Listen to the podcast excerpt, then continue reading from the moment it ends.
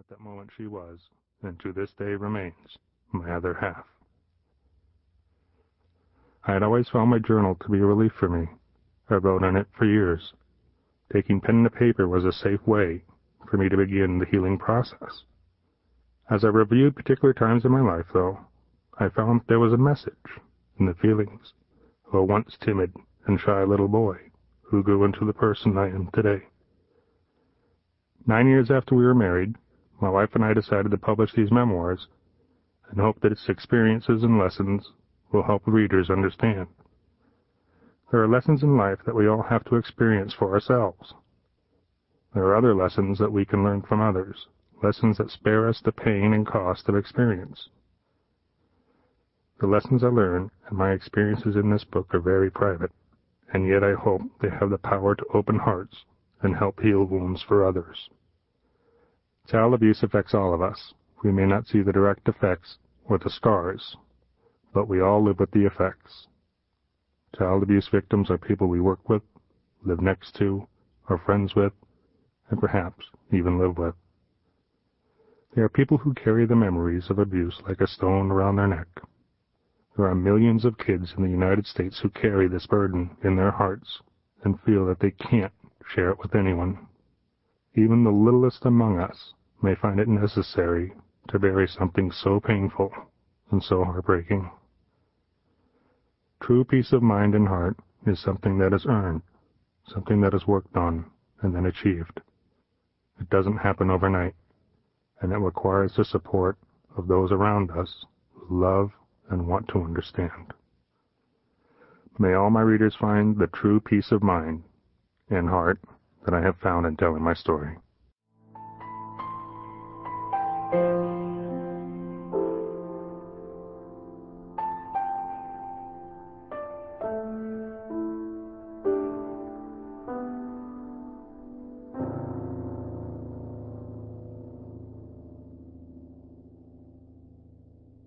Daly City, California, 1970.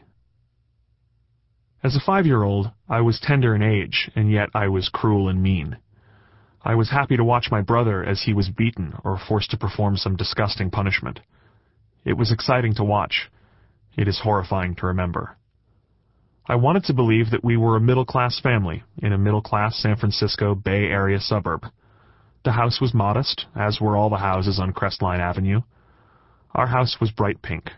The outside trim was pink, even the concrete steps were pink. There were two dozen kids on the street, and most of them were within a few years of me in age. The boys all had bicycles, and who knows what the girls had. Who cared? They were girls. The boys would often ride bikes around the street in packs, mostly to show off the new seats or handlebars they just got.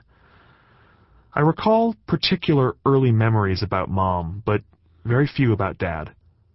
I remember Dad occasionally being in the house, but always in the background. I don't know if he had already moved out or if he was just never there anymore.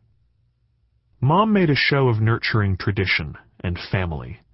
She worked very hard at making elaborate dinners and setting the table with Hawaiian tablecloths or Chinese dishes, stemware and tableware, depending on what she created for dinner. I used to love sitting at the table with my own Chinese teapot and decorative dishes that only I used. Each of us had a set, and each one was a different pattern and color from the rest. Those table settings always made each of us feel special.